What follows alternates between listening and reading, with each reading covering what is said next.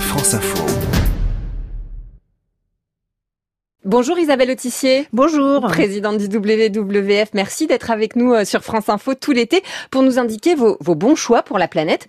Aujourd'hui, je suis avec Jeanne, une jeune auditrice de 13 ans, à qui vous conseillez de partir en vacances près de chez elle. Pourquoi c'est mieux de partir près de chez elle?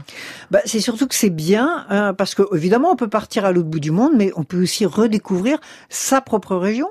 On a quand même la chance d'être dans un pays, la France, où il y a une très très grande variété, il y a des choses magnifiques partout.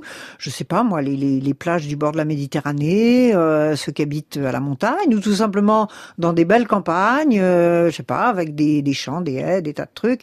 Euh, si on veut aller un petit peu plus loin, bah, on peut y aller par exemple en train ou en covoiturage. Il faut savoir quand même que si on veut y aller en avion, un avion c'est 300 fois plus de gaz carbonique qu'un train pour la même distance. Donc, faut quand même un peu réfléchir. Et puis, franchement, bah, voyager lentement, ça vaut le coup parce que on le savoure, on le rêve, on le, voilà, euh, on est déjà dans l'anticipation et, puis on regarde le paysage et puis euh, et puis c'est là qu'on s'aperçoit que que c'est vraiment extraordinaire quand même. On a vraiment cette chance en France. Alors là, Jeanne, elle a quand même une petite réflexion à vous faire hein, par rapport à cette proposition. Enfin, je préfère découvrir de nouvelles choses que de rester près de chez moi. Alors, quelle réponse on lui fait, Jeanne bah, Jeanne, moi, je suis bien sûre que tout près de chez toi, il y a des tas de trucs que tu connais pas. Euh, et je te dirais même un peu chiche, quoi.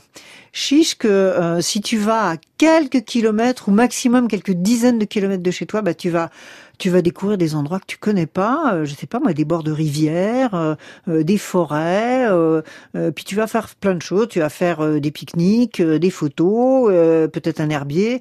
Je crois que tu vas voir des animaux aussi. Si tu prends le temps et si tu restes un peu tranquille, tu vas voir passer des oiseaux, peut-être un petit renard, peut-être des tas de bestioles que, que tu n'imagines pas et qui sont franchement à quelques kilomètres de chez toi, je t'assure.